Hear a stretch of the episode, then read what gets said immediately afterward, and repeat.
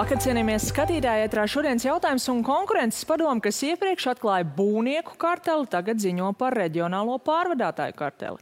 Par aizliegtu vienošanos trim pasažieru pārvadātājiem piemērots sots teju 2 miljonu eiro, no kura lielākā summa - vairāk nekā 860 tūkstoši - Liepājas autobusu parkam, kura īpašnieku sarakstā kā mazākuma akcionārs vēl joprojām ir arī Liepājas pašvaldība. Vai ir pamats domāt arī par pilsētas domas iesaisti šajā lietā? Kādai rīcībai jāsako pēc Jēkabpils plūdiem un vai novada mēriem nepieciešama pieeja informācijai, kas skar valsts drošību. To ne tikai šokar jautāšu jaunajam vides un reģionālās attīstības ministram Mārim Sprinčukam no apvienotā saraksta. Labvakar! Labvakar. Nu, vai jums ir zināms jau kaut kas vairāk par Liepājas domes nostāju attiecībā uz šo konkurences padomes lēmumu, attiecībā arī uz Liepājas autobusu parka dalību pēc konkurences padomes teiktā kartelī, jo pats uzņēmums, tāpat kā pārējie iesaistītie uzņēmumi, neatzīst, ka tas tā būtu? Jā. Nu, Šī ziņa bija negaidīta, un es arī godīgi sakot, tikai šodien uzzināju, ka Liepājas domē pieder daļa šādā uzņēmumā. Uh, Es domāju, ka šī situācija ir jāvērtē gan pašai Lietuvas pilsētai, kā mazākuma akcionāram, kāda ir arī pilsētas atbildība šajā, jo viņi, vai viņi ir vai nav pārstāvēti valdē un ietekmējuši šos lēmumus. Un, protams, arī no valsts viedokļa kopumā nu, tas nav pieļaujams, protams, ka publisko pakalpojumu jomā veidojās karteļi un, un ka pašvaldība kaut kādā veidā tur var būt iesaistīta. Bet es domāju, mums ir nu, skaidrāk jāpērta šī situācija, lai varētu arī izteikt kādu vērtējumu. Bet vai eh, ministrija arī vērtēs kaut ko no malas? Jo nu, viens ir, ka doma veic savu iekšējo izmeklēšanu, bet ja nu gadījumā tur ir iesaistīts arī kāds no domas vadības, tad šādā izmeklēšanā to varētu arī nekonstatēt. Nu, Nē, nu jāsaprot, ja, ja tā, tad no uzņēmuma piedzēna naudu, tad arī pašvaldības līdzekļi nu, ir apdraudēti, jo viņi ir viens no dalībniekiem. Līdz ar to, manuprāt, šī situācija eh, šeit ir jāskata valdes atbildība. Viennozīmīgi, un vai pašvaldības uzņēmuma, vai pašvaldības puse ir vai nav zinājusi šos lietas apstākļus, līdz ar to mēs arī varam vērtēt par pašvaldības atbildību. Bet man tiešām nu, vajadzētu vairāk informācijas, lai es varētu nu, analizēt. Nu, laikā, kad šī vienošanās pēc konkurences padomus teiktā ir notikusi, pilsētu vadīja jūsu partijas biedrs Jānis Vilnīts, abi ir jāsot reģiona apvienības valdē. Nesat viņam jautājis, sazinājies? Vēl? Nē, es vēl neesmu paspējis, bet, ja es pareizi saprotu, šīs kapitāla daļas jau ir veidojušās kaut kad agrākā periodā. Bet, nu, mana dziļa pārliecība, ka diez vai pašvaldība iesaistītos šādos pasākumos. Bet, nu, lai es kaut ko teiktu vairāk, man tiešām būtu jāzina nu, informācija. Bet tad rezumējot, eh, vispirms doma pati vērtē, vai tomēr ministrija kaut ko prasīs, pieprasīs kādu informāciju vai uzsāks kādu vērtēšanu? Es domāju, nu, jāvērtē pašai pašvaldībai, jo tas noteikti ir satricinājums. Bet arī varamam ir ļoti svarīgi saprast, eh, nu, vai lietas ir labā pārvaldībā un vai pašvaldība kontrolē. Pat ja viņi ir mazākuma akcionārs, vai viņi nu, pārzina lietas, kas ir uzņēmumos. Mhm. Nu, jūs iepriekš vadītajos ādažos arī nebez skandāliem uh, prokuratūra nodevusi tiesai kriminālu lietu par kukuļa piedāvāšanu kādam domas deputātam par balsojumu par nākamo domas priekšsēdētāju pēc tam, kad jūs jau aizgājāt uz saimu. Nu, kāda ir jūsu versija par to, kurš ar kādiem nolūkiem to būtu varējis piedāvāt? Nu, jā, nu, acīm redzami man aizejot un, un, un vēl vienai domas deputātei Mierīnas kundzei aizejot uz saimu. Uh, Um, mums izveidojās jauna koalīcija, kur arī šobrīd vada domi. Bet acīm redzam, kādam tas nav paticis. Ir bijusi cīņa par to, lai tas tā nenotiktu, bet acīm redzam, ar ļoti neglītiem, netīriem līdzekļiem. Un es tiešām paļaujos, ka tiesību sargājušās iestādes nu, veiks savu darbu. Bet nu, tā ļoti sīki komentēt es nedrīkstu, jo arī man bija jāliecina šajā lietā. Jūs neesat kaut kādā statusā? Nē, nu, es esmu liecinieks, jo arī man viedokli jautāja šajā lietā. Līdz ar to es nedrīkstu sniegt neko vairāk, kā es tikko pateicu. Bet uh, mana dziļa pārliecība, ka uh, nu, izmeklēšana nonāks pie, pie rezultātiem un faktiem. Bet aizdomas jums pašam ir par to, kurš tur varētu būt? Es, protams, apmēram nojaušu, jo cīņa par mēra amatu notika vēl pat pirms. Tad tika kāds ievēlēts no Ādaša domas. Un, un, Un, acīm redzam, tikko bija ievēlēti divi cilvēki, divi deputāti. Nu, tad tā cīņa acīm redzami sāsinājusies un iegūst tādu nepārāk likumīgu raksturu. Jūs pats pieminējāt arī Mierīnas kundzi. Viņa bija nu, jūsu ļoti izteikta oponenta ādažos. Tagad viņa ir vada par pašvaldībām atbildīgo komisiju. Jūs savukārt esat par pašvaldībām atbildīgais ministrs. Nu, vai šī jūsu politisko attiecību vēsture kaut kādā veidā netraucēs turpmāko sadarbību? Vai jums varbūt nebūs problēmas kaut kādas savas iniciatīvas virzīt saimāts ar šo komisiju, kur priekšā būs viņa? Nu, es domāju, nu, Mierīnas kundze bija ļoti spēcīga opozicionāra laikā, kad es vadīju domu. Un, uh, manuprāt, Ādaži arī pēc apvienošanās ļoti sekmīgi tika galā ar izaicinājumiem. Un, uh, mēs šobrīd abi esam ievēlēti saimā. Nu, es vēlāk vēl kļuvu par ministru, bet es domāju, ka arī Mieriņas kundze, esot kā saimnes opozīcijas pārstāve, pie tam baudot arī koalīcijas atbalstu um, Viņa ieguva komisijas vadību, kas ir ļoti apsveicama. Es domāju, ka viņa noteikti varēs palīdzēt pašvaldību kopējā darbā. Jo tas, kas tiešām ir ļoti būtiski, ir sakārtot valsts pārvaldi, atjaunot dialogu starp valsti un pašvaldībām, un viņi to noteikti varēs sekmēt. Nu, respektīvi, nedomājat, ka tieši šis personiskais faktors varētu kaut ko bremzēt? Nu, es domāju, ja politiķi ir profesionāli, viņi spēj pāri nu, teiksim, visam, kas ir sasāpējis vai sarunāts, jo ir jāstrādā tālāk, ja mēs gribam tiešām, nu, lai mūsu valsts attīstītos un iet uz priekšu. Tā kā es domāju, mēs ar Mieriņu skundzi sastrādāsimies par spīti tam, ka mēs esam ļoti asi pretstāvējuši varbūt iepriekšējo gadu, jo viņa pārstāvēja savu vēlētājus. Un, un es domāju, mēs cienīgi nu, tiksim uz priekšu. Par galveno aktualitāti šobrīd noteikti arī jūsu ministrijā Jēkabils plūdi. Nu vai šobrīd, eh, protams, tas viss vēl nav apzināts un nav arī vēl apzināms, bet vai jau var apmēram lēst par tiem uh, zaudējumu apmēriem tīri finansiāli un vai pašvaldība var paļauties, ka visus tos tiešām valsts arī kompensēs? Nu, šodien sazvanījos ar Agaņu kungu, jo pēdējo reizi bija sestdiena, kad bija pati kulminācija situācija ir labāka, bet skaidrs, ka šobrīd sāk uh, parādīties, atsekties šie zaudējumi, jo aizplūstot ūdenim labāk ir redzams gan šis bojātais dambis, gan arī citi bojājumi, ceļu, caurtakas un, un, un sabojāti lauki.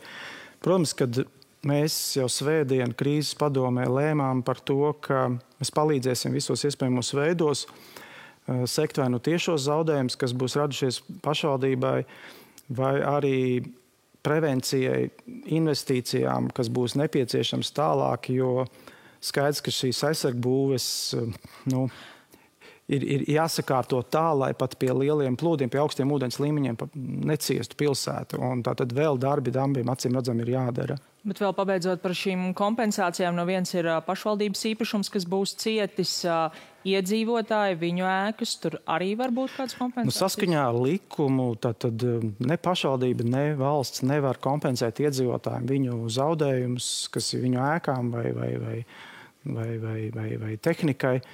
Arī Tātad, pašvaldība ir ļāvusi būvēt tur, kur var aplūst. Nu, Mums likums ļauj būvēt 1% plūdu zonā, kas ir ne tikai Jēkabīlī, tāda ir Jālgava, tāda ir Rīga, pat Vecrīga ir 1% plūdu zonā. Eh, Bolderā, Ādeša, Cernikā ļoti daudz pašvaldības ir izveidojušās jau vēsturiski pie upēm.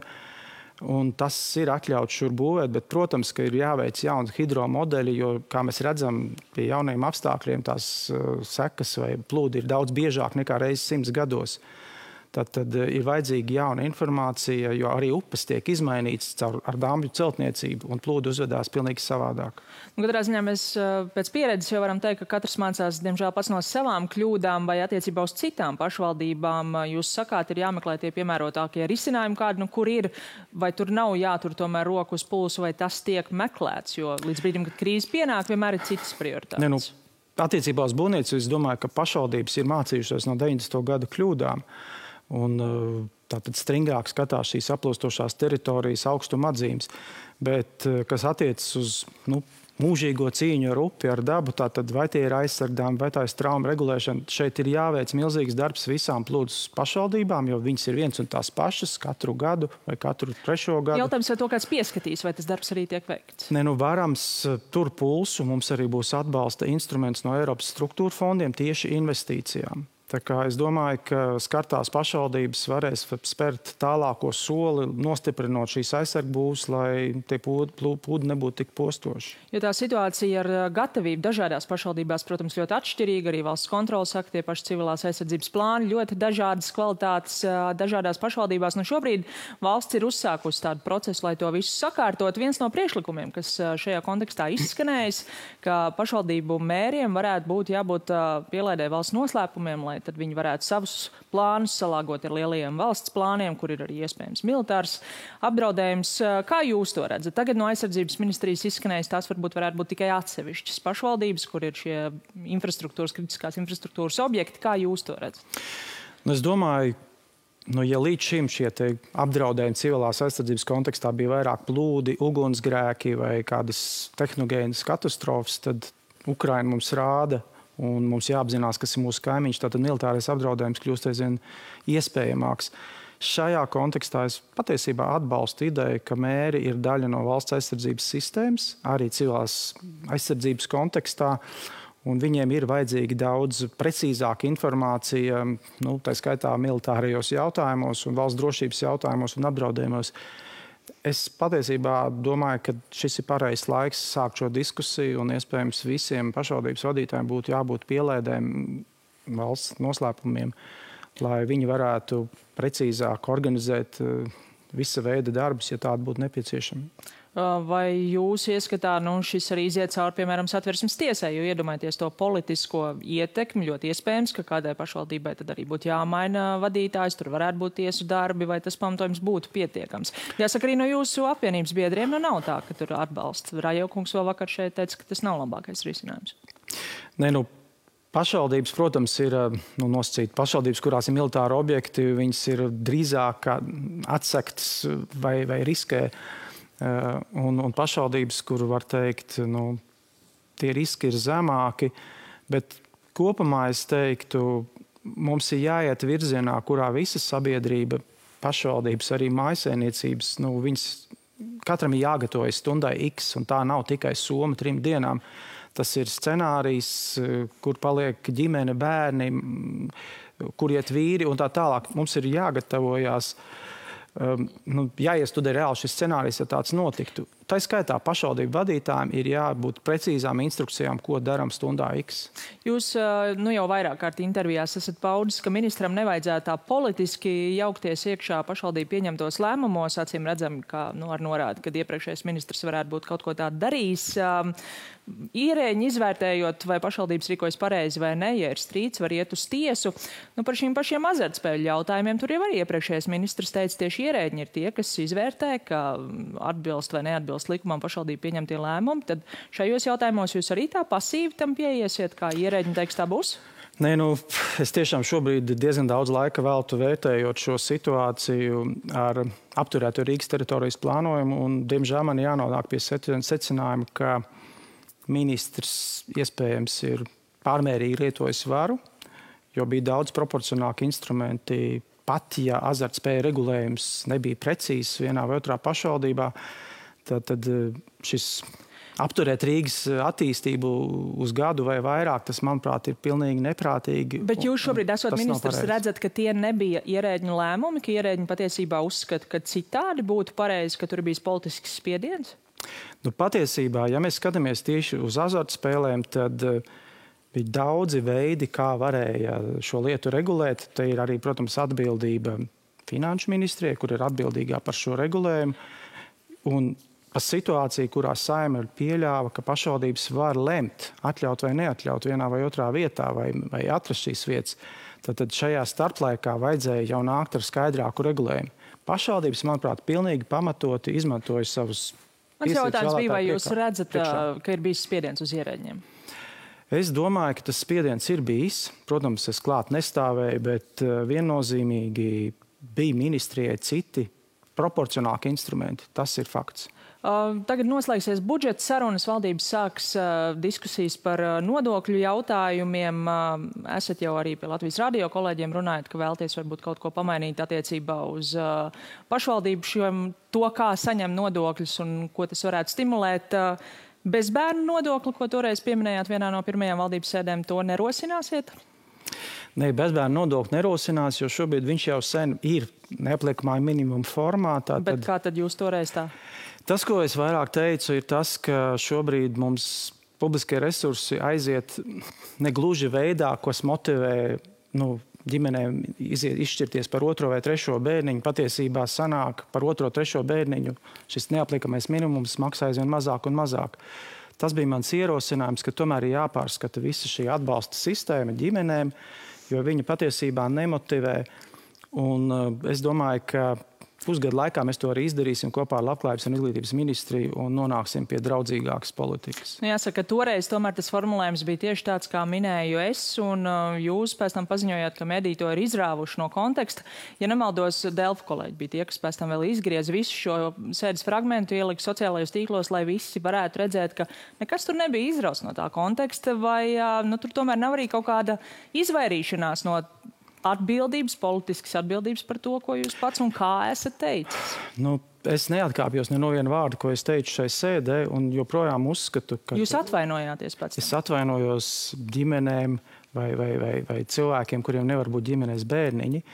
Bet to, ka šī sistēma šobrīd ir nedraudzīga ģimenēm un ka mēs patiesībā nu, daudz atbalstam uh, bērnus vai, vai, vai caur ēdināšanu vai caur bērnu sistēmu, bet mēs nespējam izveidot modeli, kurā ģimenei būtu izdevīgi izšķirties par vēl vienu bērniņu. Un tas tik ļoti šobrīd vajadzīgs mūsu tautsēmniecībai. Tas, ka žurnālists paņem vienu vai divus vārdus bezbērnu nodokļus, nu tas ir viņa atbildība. Bet kopumā mans piedāvājums ir. Viņš ir par katru vārdu. Teicāt. Jūs atbildat arī par šiem diviem? Jā, es atbildu arī par šiem diviem vārdiem, un es neatkāpjos. Tad, paturpinot arī par politisko atbildību, nu šobrīd uh, Inga Priede, kuru savulaik arī publiski paudusi, es citēšu arī, ka Vācija ir agrāk izšāvusi homoseksuālus cilvēkus, un tā varētu uzlaboties dzimstība. Viņa savukārt jūs padomniec tagad, kur tur tā politiskā atbildība? Nu, es, protams, nezinu, kurš cilvēks kurā gadā ir kādus izteikumus teicis, bet es domāju, ka. Tagad zināt. Tagad vēl joprojām zinu, ir jūsu protams, es norobežojos no šādiem izteicieniem, bet es domāju, ka arī tie politiķi, kas kādreiz ko ir pateikusi, viņiem ir saka, izlies ūdens, jāsaslauka un jāiet tālāk.